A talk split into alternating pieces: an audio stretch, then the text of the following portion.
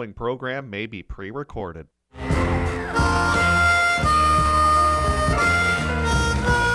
Good morning, and welcome to Connections Radio Show, where we talk about ideas that matter.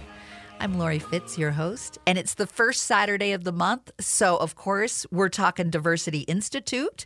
And our co host today and co producer is from the Diversity Institute. In fact, Malissa Adams is the president and executive director. Welcome, Malissa. I'm so glad you're here today. Hi, Laurie. Thank you so much for having me. As usual, I'm always excited to be here and happy to work with you on this program for uh, racial healing. Absolutely, and I love the Diversity Institute, and it's it's so important to let folks know that the Diversity Institute believes that diversity is everybody's business, and mm-hmm. it's the potential of all individuals is what you care about. And when and when we do our show with the Diversity Institute, what I love is that we're really exploring cultural identities. We celebrate the richness of multicultural voices, sharing cultural perspectives and insights. Uh, we discuss needs and opportunities for multicultural communities and allies. And, and, we address challenges in creating social justice and, equi- and equity. And we do that by doing straight talk. And I love that that we were talking one day uh, last December about a book we both loved, the Racial Healing Handbook, and we went, let's do like shows on that. Yeah. let's let's just break down the handbook. And it's a great handbook. It's called the Racial Healing Handbook. It's practical activities to help you challenge privilege, confront systemic racism, and engage in collective healing. It's by Anneliese Singh. And you can buy this book. I mean, we're we're going chapter by chapter in in the handbook to just look at what offer what she offers in terms of how do we do the process of healing because we are hurting. Mm-hmm. But you know, Laurie, what what I um, what stood out to me as you were reading that or or calling that out is that engage in collective yeah. healing means yeah. we have to do it together. Yeah. We have to heal together, and collective really stood out to me. You have to have, you know, you have to be connected to people and you and others need to heal together. Right. So I really like that collective healing. Well, we're uncomfortable, aren't we, as a as a nation and as a world? We're just uncomfortable yeah. talking about race and and no not knowing how to make the connection and because it's comfortable uncomfortable it's you've always said that you need to get comfortable with being uncomfortable. If you want to get comfortable right. then be okay being uncomfortable. Yeah it's okay you know to be uncomfortable and i think the most important thing for folks to remember is that we can't grow in our comfort zone. And that um, even as children grow we hear they have growing pains. It's not it doesn't feel good to yeah. grow. Yeah. It's hard. It's going to it's going to be hard. It's going to be uncomfortable, but on the other side of that is a breakthrough. But how proud you are when you are growing, when you know your your family marks on the door jamb where you're at. You know, you go, right. wait a minute, That's look true. at that, look at that. I, it may have hurt, but I've gone from this mark to the next. And and sometimes I think we need to create our celebrations for growth as well. Yes. So yes. that that yeah, it was painful. Yeah, it was hard. You can look back and go, that was awkward. That was a growing stage. That was awkward. But um, mm-hmm. I, I, see things differently now. I'm I'm taller. I'm taller in in gaining um, cultural intelligence, cultural insights, and I want to celebrate yeah. that. Well, and I like that you said it was awkward because sometimes those conversations are very awkward. Yeah, they are, and you make mistakes, and it Yeah. hurts, and and um, but once you get through that fumbly, mumbly, you know, awkward, it, when you can work through those moments um, and have real conversations, authentic conversations, what richness is there for you? Um, maybe you don't have the words initially, and the words have to come like practice, just like you practice. You know, y- you may not be a fast runner, but you know, you you work yourself up, and all of a sudden, or or even if you don't want to be a fast runner, you just you, you don't want to even walk a mile. you you walk enough, you can walk that mile. So how do we walk miles with um, with others and not be afraid? uh, learn how to trust, learn to be trustworthy of conversations too. You know what what do we need to bring into a relationship um, to create that trust so you can build friendships? Right. Because that's where it starts with the trust. Yep. Yep. So if folks want to join the conversation today, feel free. The number's 952 946 6205. Again, the number's 952 946 6205. This week, we're looking at a, the next level of conversation. We're going to look at race and friendships. We're also going to look at race at the work and school. Um, what kind of conversations we are having with uh, our partners and friends and family. Um, have have we had multicultural relationships uh, in partnerships and people we've dated and um, people who become family? Uh, what's that like? And then uh, we're gonna we're gonna close the show looking at how do we make friends and connections with diverse individuals. What are what are some things to be thinking about? So throughout the show, we'll we'll be talking about those good things. Um, but let's start with race and friendships. And I think one way to start it is Malissa and my friendship. Uh, it's a hoot. Yeah. Sometimes when it is when we talk, we, we it, because we're at the same sort of time in our life. we seem to be doing similar things like house yes. cons- we we talk about our house renovations painters coming uh, new kitchen counters going in um, and laugh about our, our our challenges that we're facing in tearing our home apart. Yes. And then you know what really blew my mind? Was when I found out that we have the same type of dog. Yes, we had the same type. And it's a strange dog. right. It's part Pomeranian and part Chihuahua. Yeah. Very weird mix. Um, and, and, you don't find many of those. And Laurie and I have the same type of dog. I know. It was just you. We we ended up having our uh, COVID shots at the same time. It was just, and we yes, don't we, we don't make these plans, but it's that sort of ongoing, you know, life experiences that you can laugh and joke about that are really important. But what we want to start with is thinking about, you know, it, I think it was easier for me growing up to have multicultural friends because of my environment was very multicultural. Um, I was born in New Jersey, very multicultural. I moved. We moved to D.C. Mom was involved with civil rights, very involved with multicultural groups. Moved to Southern California. My school. I looked at my picture of me in school. It, we were there. We were there was not a white majority in my school. I mean, it was one third Latino, one third Asian Pacific, one third white. I, I, we, oh, wow. Yeah. So it, it, was very multicultural. Same in Northern California and back in DC. I didn't grow up in Minnesota. I grew up in a very rich multicultural celebration uh, of neighborhoods and community. But not everyone in Minnesota had that that opportunity. Uh, to grow right. up, and and there are parts uh, I would bet in in New York um, that are homogeneous um, Puerto Rican, homogeneous African American. Yeah, and For sure. and it, homogeneous I, doesn't always mean just white neighborhood. It just means you know right a it neighborhood. Always, it just means the same. Mm-hmm. What's ironic though, Laurie, is I grew up on a pretty diverse street.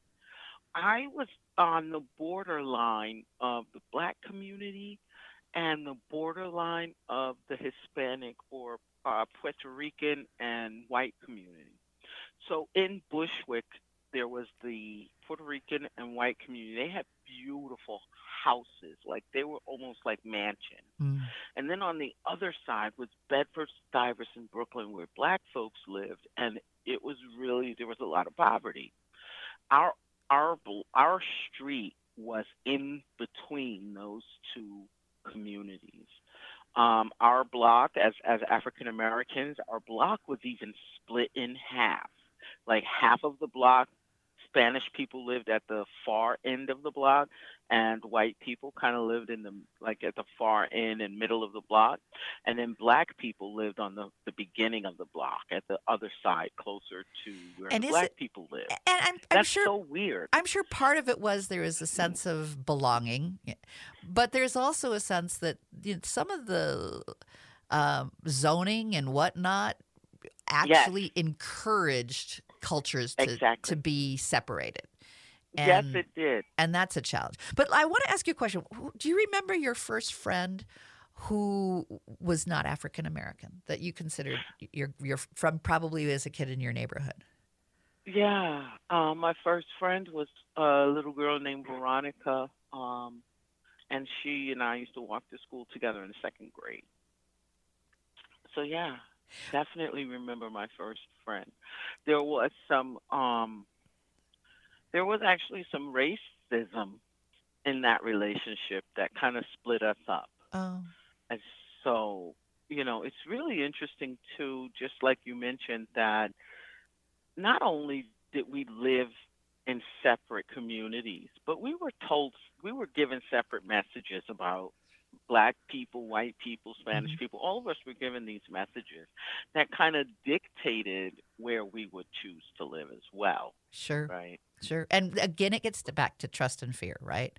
In a community where people are alike, there's there can be more trust in um, shared culture, but it, it Yes. and and and there may not have have some conflict. I think it's important that we bring up that everyone loves multicultural until there's conflict, and then then it's awkward. Then we go into like our fear place of like you know Yes. assumptions and ideas, and we don't know how to know work through conflict.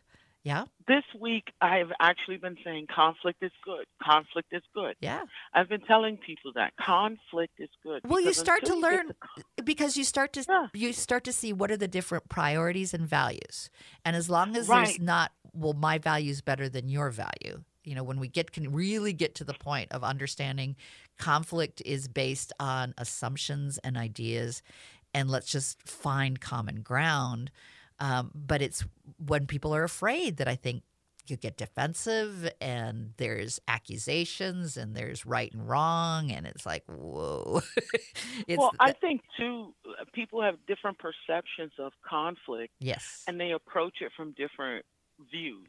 Some people lean into conflict and say, "Yeah, let's negotiate. I love negotiation."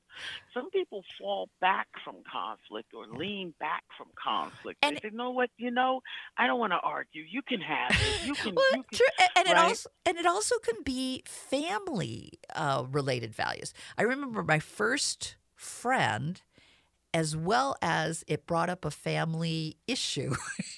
One of our I was only like three years old, living in New Jersey, and we had um, friends who were Muslim down the street. And Rhonda and Karen were just exotic and wonderful. Their house smelled like, oh, all these wonderful spices. And I adored going into Rhonda and Karen's home. Well, Rhonda and Karen knew who they were going to marry. I mean, they they were they had their whole uh, life sort of mapped out. They were going to have a prearranged marriage, and they knew which third cousin that they were going to marry. And I thought that was cool. like my parents were like, "Let's talk this through. we're not going to prearrange a marriage for you." so we had to like have me understand different ways people approach their future family. Um, I thought I thought it was great that Ron and Karen, you know, can start making plans now. Uh, but it, you know, and mom and dad had to explain how there's also value in being able to meet someone and choose on your own who you would like to marry. Uh, hmm but those were big things, you know, for a three year old, three, four year old to take in. And I don't think I made sense of it until later. But the exposure was really healthy for me to see that people make different choices. Yes. And I think as we look at how we ended up here, how do we end up to this place where we make these choices? Yep. And you know, Laurie, you, you also mentioned earlier that we gravitate to like Yes. people who are like us. And I just wanted to pull, pull back, go back to that mo- for a moment and help people understand that's unconscious bias. Yes. Un- you know, an unconscious bias happens to all of us. Uh, none of us, I don't know if science has found someone who doesn't deal with it. No, it's how our brain. unconscious It's how our brain works. We want to feel safe, and so we make all these decisions without even realizing that we're making these decisions. All these bits of information that our brains just sort of goes, "Oh, safe, not safe," and and we choose to be in a place that's safe. Now, sometimes that's that's good for us. I mean, when the brain processes that we smell smoke and there's fire in our home, the brain says, "Just get out," and and and that's good. But if our brain is telling us something isn't safe, um, just out of you know bits of information that we've collected from TV and family and whatnot, and and we can take a moment and pause and go, is that my first reaction? Okay, but what about my second reaction? I'm responsible for that Right. one, as you have said so many times. Yeah, and that's that's the the gist of it, right? Making those decisions. But I think you bring up such a, a valid point. Fear. Yeah, and with that, People, and with that, I've got to take. I've, I've gone way over. Of course, I uh, always break. do. With that, we got to take a break. go. So we're we're gonna keep talking about fear and trust. How do we navigate that? And we're gonna look at work and school in our next segment. So stay with us. We're gonna be right back. Just.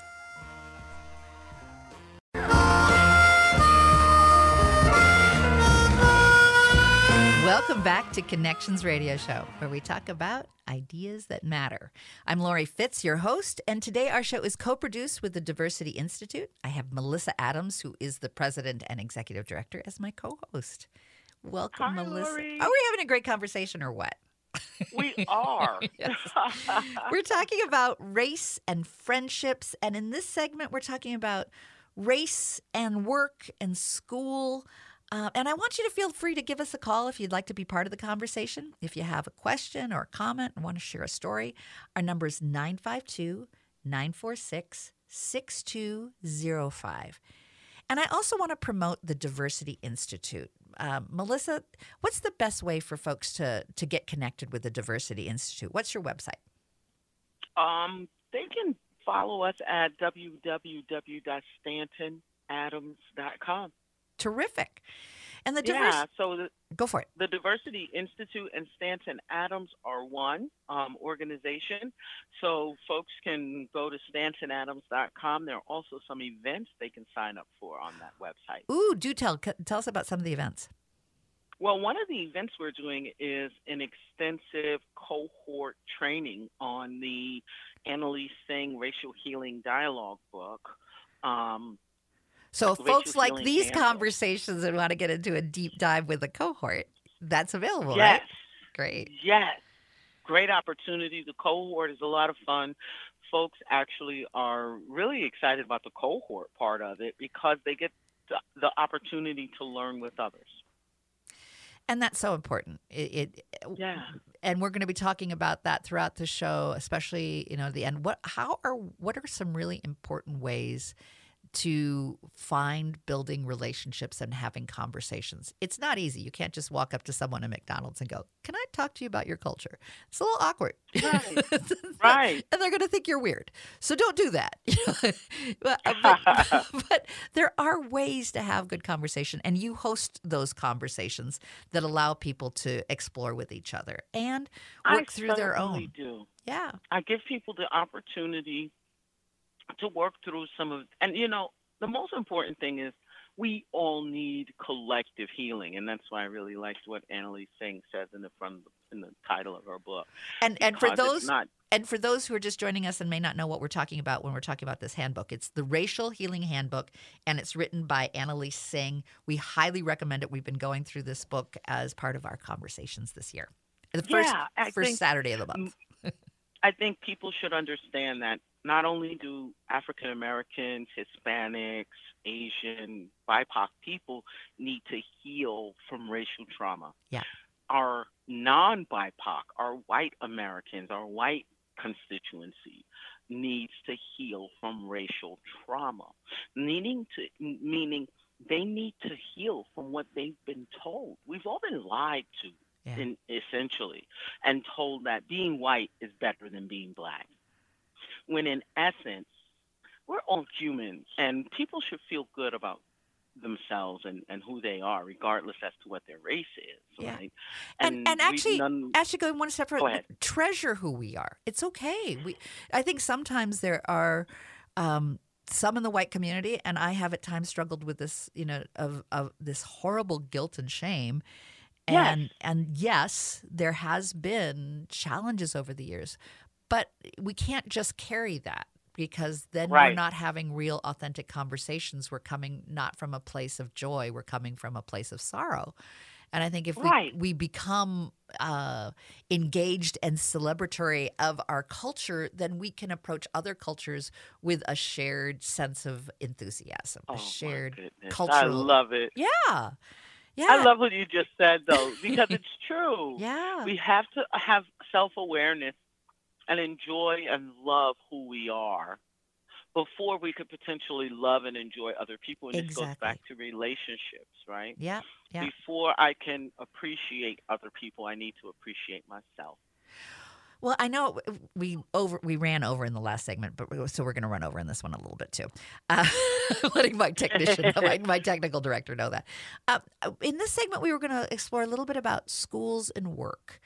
Um, do you Mhm. have a story for us in thinking about you know you and your schools growing up, any experience, or it could even be something in your early You work? know, I, I think what we want to think about too is African Americans, Hispanics, BIPOC people hmm have basically been um, told where we can live, Yeah, right? Yeah, Whereas, that- and that impacts where you go to school as well. right, and that impacts where you go to school. But here's the challenge: white Americans had the ability to live anywhere they they get to choose where they want to live. Uh-huh. right? They have the privilege of choice. If they if they wanted to live in a poor neighborhood, they could. If they wanted to live in a more well-to-do neighborhood, they had that that option if they could afford it, right? Right. African Americans, if you could afford to live in a in a safer, better, cleaner um, neighborhood, you may not have been allowed to do so because of your race, because of some of the federal guidelines that were in place, and because of some of the people who were living in those neighborhoods who did not want specifically moved into those neighborhoods to not live with black people, Hispanic people. Um, and you look at the racial covenants inside of some of the deeds, and we can see how people had the choice to live in these communities where they did not have to interact with black people. And when black people or Hispanic people or any even Jewish people moved into those neighborhoods, they were treated horribly. Yeah. And So, again, that gets back to that fear and trust. Why was there fear in Right. having this- those families so- move in? So when you're in school and all you see are people who look like you, you are not given the opportunity to build relationships with people who do not look like you. Yeah. So when you go into the workplace, and now the workplace is just a little bit more diverse than your school was, and you start to interact with people of color, you do not know how to interact with them because you've never interacted with people of color in your life. Right. And all these people have to go on are stereotypes that they've seen on television. And that can lead to conflict. Because Yeah, it can lead because because like anything that gets based on a media perception that is uh, a very small slice of reality um, can create big uh, assumptions on how we Right. who we are and what we do. Well, Well, I- you know what? go for it. This Yeah. is the is this the end of the segment? Yeah, it is. Come back. With. I'll hold that Oh, thought. I'll Good, hold good. that Oh, thought. good, good, good, good, good. We we do need to go, um, but I want to leave the audience with some of the questions that um, Anneliese uh, Singh shared with us. Think about how race showed up in your school. Um, how did race show up at your work? And did you have racial conflicts? What were they? Be thinking about it. We'll be right back. We're gonna. Get some commercials to pay for our wonderful work that we do here on AM 950, the progressive voice of Minnesota.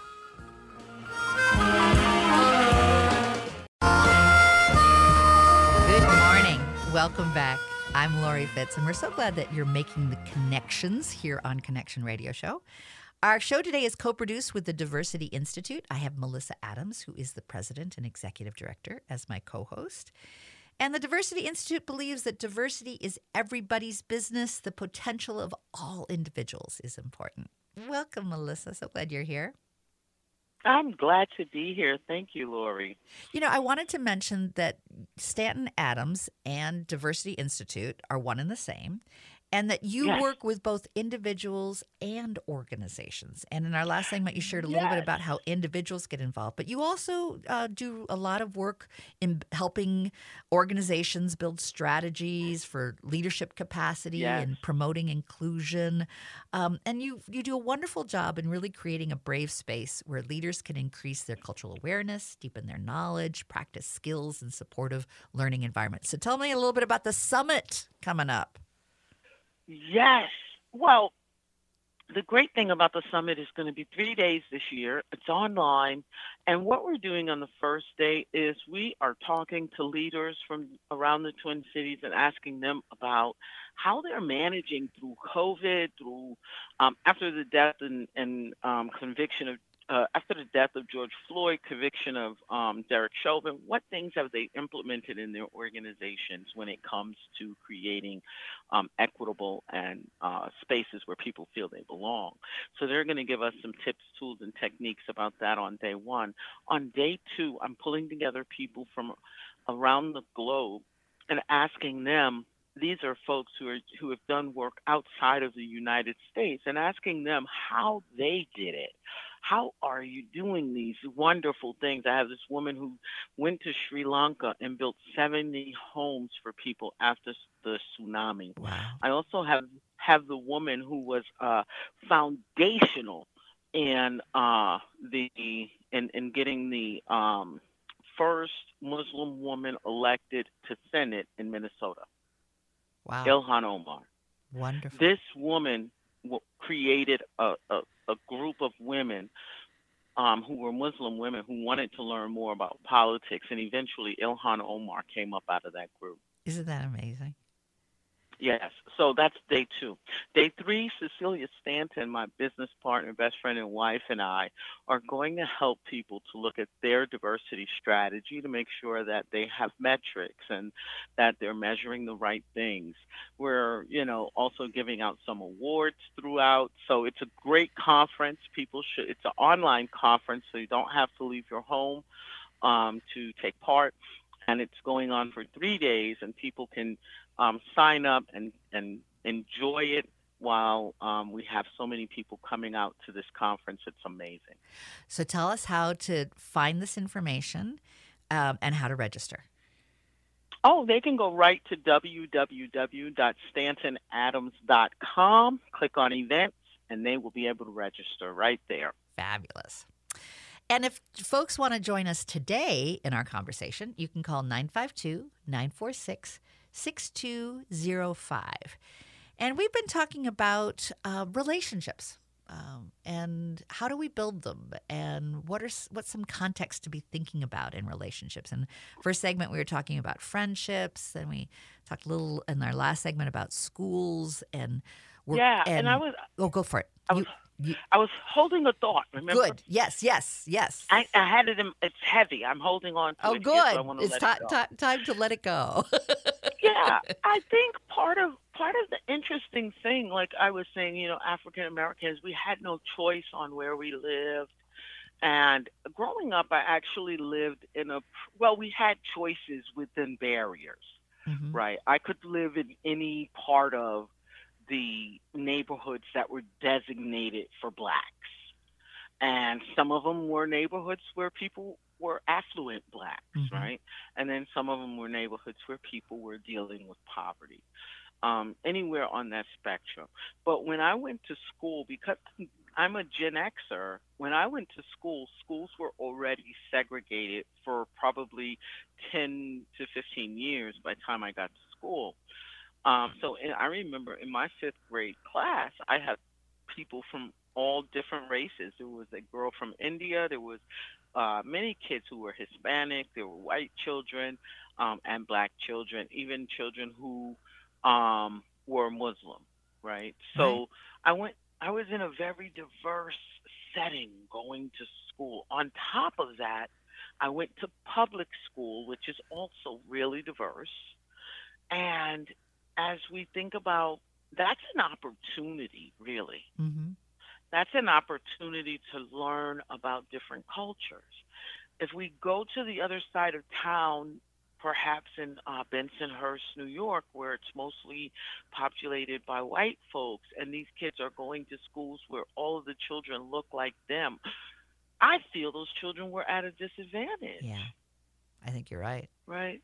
I, I think back Because and, and feel feel really get blessed the that richness yes, of diversity, right? right, and and and have the joys of growing up, under uh, having being exposed to different cultures and different ways of thinking, um, Right. and feeling the connect. I, I was thinking back in schools, and um, I remember a little boy down the block. Um, uh, he he was Asian Pacific. He I think his mother was from Hawaii and she had roots in China. So she he had both Chinese um, roots as well as um, I believe his his father was Korean. So he had he was of two different Asian descents. But I adored him. Roger.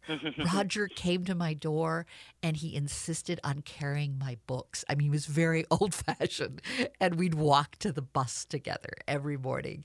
Um, and when he had to move back to Hawaii, he came to me with tears because his father was in the Navy. And, you know, it was.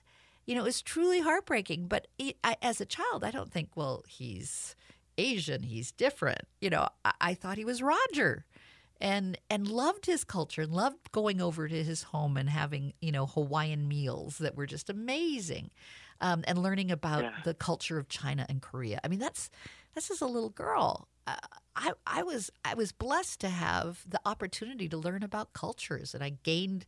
You know what I consider cultural intelligence about different cultures, and that that there can be an enthusiasm and an excitement, and not a fear um, but it, it's it's in the setting to me. It's in how do we approach it. If we approach it clinically, it's always going to be clinical.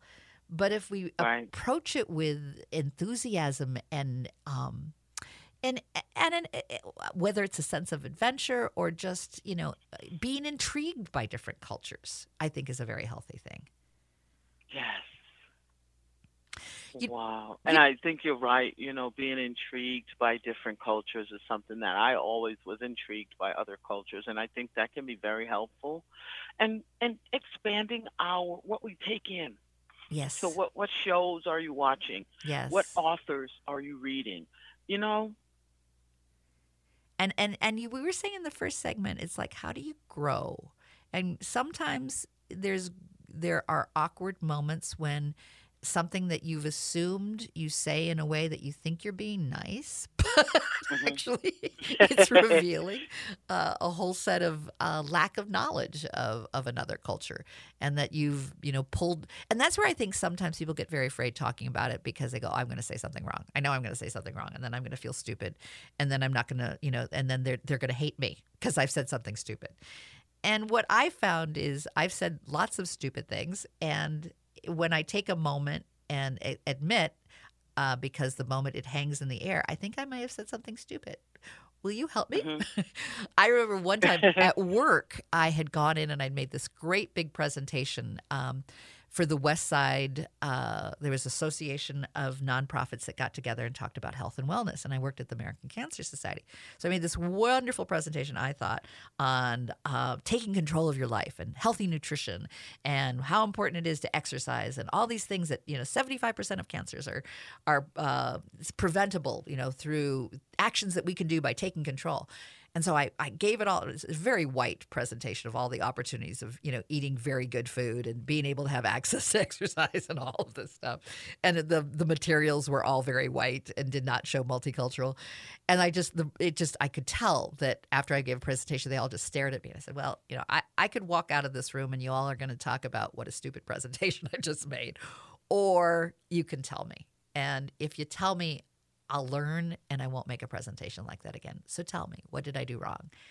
And they, Right. they opened up and they said, you know, I, I, I'm trying to get people to, you know, have their broken arm get fixed because they keep going to work in a factory because they can't afford not to work. And you're making an assumption that, you know, they can, um, you know, get their mammogram and they don't have insurance you know it- it- it's it's much more complicated than an easy this is what you need to do And I think for me, it shows up at work when we tell people what to do and we haven't really thought through what the consequences are or what the context is. Um, right. And that's what I learned is that I have to like before I make an assumptions of of things that how a work should go or what you know encouraging with health message or whatnot.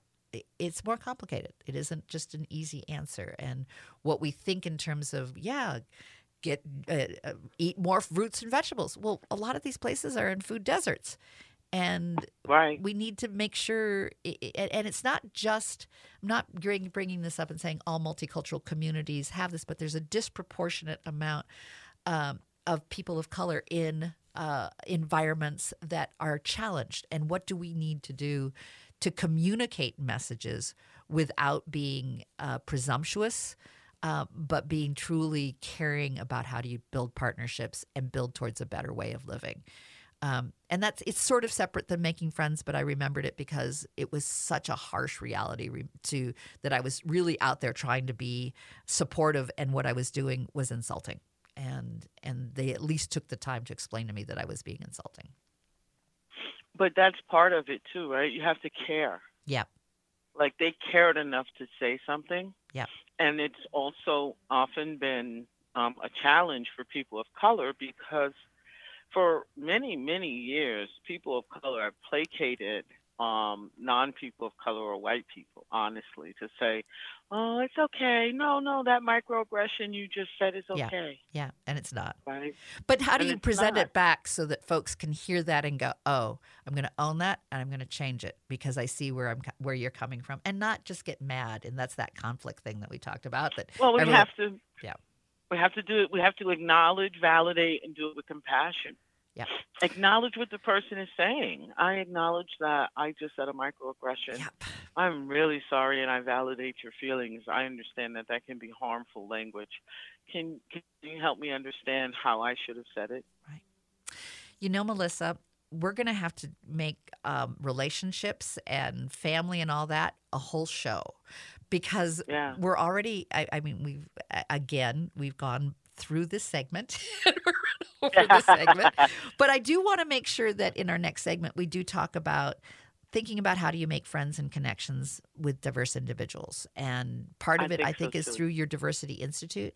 Um, but I think there's some other things to be thinking about as well. So stay with us. Malissa and I are going to talk about um, how to make some friends. And you're listening to AM 950, the progressive voice of Minnesota, and we'll be right back. Welcome back to Connections Radio Show, where we've been talking about racial healing. Uh, and my cohort, my co producer, my friend, uh, my co host, Malissa Adams, uh, who is the president and executive director of the Diversity Institute, has been joining me in the conversation and leading the conversation on racial healing. And we're talking about relationships today, right? Yes. And, and you know, relationships are multi-layered. Mm-hmm. You can mm-hmm. have fam- familial relationships, you can have work relationships, intimate relationships. So relationship, there are a lot of different layers to relations mm-hmm. between mm-hmm. people of different races. Yeah. And one of the things we've talked about is, you know, the richness of, you know, being able to have multicultural friends. But if you're mm-hmm. in a homogeneous environment, sometimes it's hard to know how to do that. And we were going to, in this segment, um, talk about how to build those. And, and, one way is through your cohort program that you've got through the Stanton Adams Diversity Institute. Um, and people can sign up for that. They can go to stantonadams.com, right? Is that that's the best way to yes. take a look at that? If you if you want to have these Certainly. kind of conversations, Malissa does a beautiful job in leading them. Um, I coach sometimes as part of it as well, so I love being a part of that, and it's a great way to have a deeper conversation. But some of the other things I was thinking about that everyone has a chance to do um, is just even going to an independent restaurant and a different cuisine that maybe that you're not used to go explore mm-hmm. it and then go talk to the owner about their, their restaurant or you know the folks that, that are running the restaurant get to know them that they want to do business with you um, you want to learn about the culture go and not just taste the different cuisine, but get to know the people who are serving you. Get to know the people that own the restaurant. Um, they, they, that's that's what they want. They want to build a relationship with you, right? Yes. And I think as a small business owner myself, you know, I think if people were to come to me and say, "Hey, you know, I really want to learn more about you and learn Mm-hmm. what it what it means as an entrepreneur of color, you know, to be in business," I would love to talk more about that and just think about some of the different restaurants that you go to in the community, supporting those restaurants where whether it's a Thai restaurant and you learn like I learned a lot about um the restaurant, the Locust restaurant. Um, They have a few different locations. It's family owned. It's Thai food, and um, the mother and father have owned it all for all of maybe um, 15, 20 years here in Minnesota, and their children have taken over the restaurant. And I bet you'd love to take a, a class for, and learn about Thai, how to make Thai food. And, and ta- Right. taking that class, you get to know people in your group as well as who's teaching it. Taking class. You know, the other thing I wanted to bring up is art fairs. Now, I also want to promote there's a virtual art fair. Uh, the powderhornartfair.com is going on right now. And that's the neighborhood uh, where, where George Floyd was murdered. And and what came out of that neighborhood was art. The first thing that we saw was image and art. Art and activism has always been very powerful in Powderhorn art. Yes. So you can Yes. support healing through art and through buying art and getting to know cultures. And and I, I've always we've always supported the Powderhorn art the Powderhorn Art Fair. Highly recommend taking a look at their virtual art fair that's happening this weekend. And even Yes. if you're not at a virtual art fair, maybe there's there's art fairs going on that you can go and meet and talk to artists. Make a beeline to artists who are from a different culture. They'll want to talk to you about their art. They'll, and make that connection. And I think part of what we can do is simply be intentional about when we go out into the world, being intentional about opening, being open, and and um, pulling those rela- calling those relationships to us. So I think I believe in the law of attraction in the sense that if you call positive relationship opportunities to you, you will run into positive relationship opportunities. And look in your in your Rolodex, look on your LinkedIn page, you know, get to know some of the people that that are a part of your network. We have a lot of people in our Facebook network that we probably don't know. And that we can Um, there cultivate. are a lot of opportunities. Well, yeah. we're down to just a few seconds left of the show, and I just want folks to know that we're going to come back in, in one of our shows, and I think the next one we're going to talk about what kind of conversations you can have and thinking about what that conversation means. We'll also get to the family and relationship that we did get to in this show because we talked about so many other things that were all wonderful and great. Um, but we'll talk about you know the the next step in family intimacy and all of that, um, and how we talk about race and and strategies to think about in that conversation. And we're so glad that you've joined the conversation today and have been part of Connections Radio Show. Malissa, we always love having you. Thank you for co-hosting so and much. co-producing. It's a one. It's always a I wonderful always show. love being here. All right. Thank you, Laurie. Have a great week and think about making the you know, go out of your comfort zone.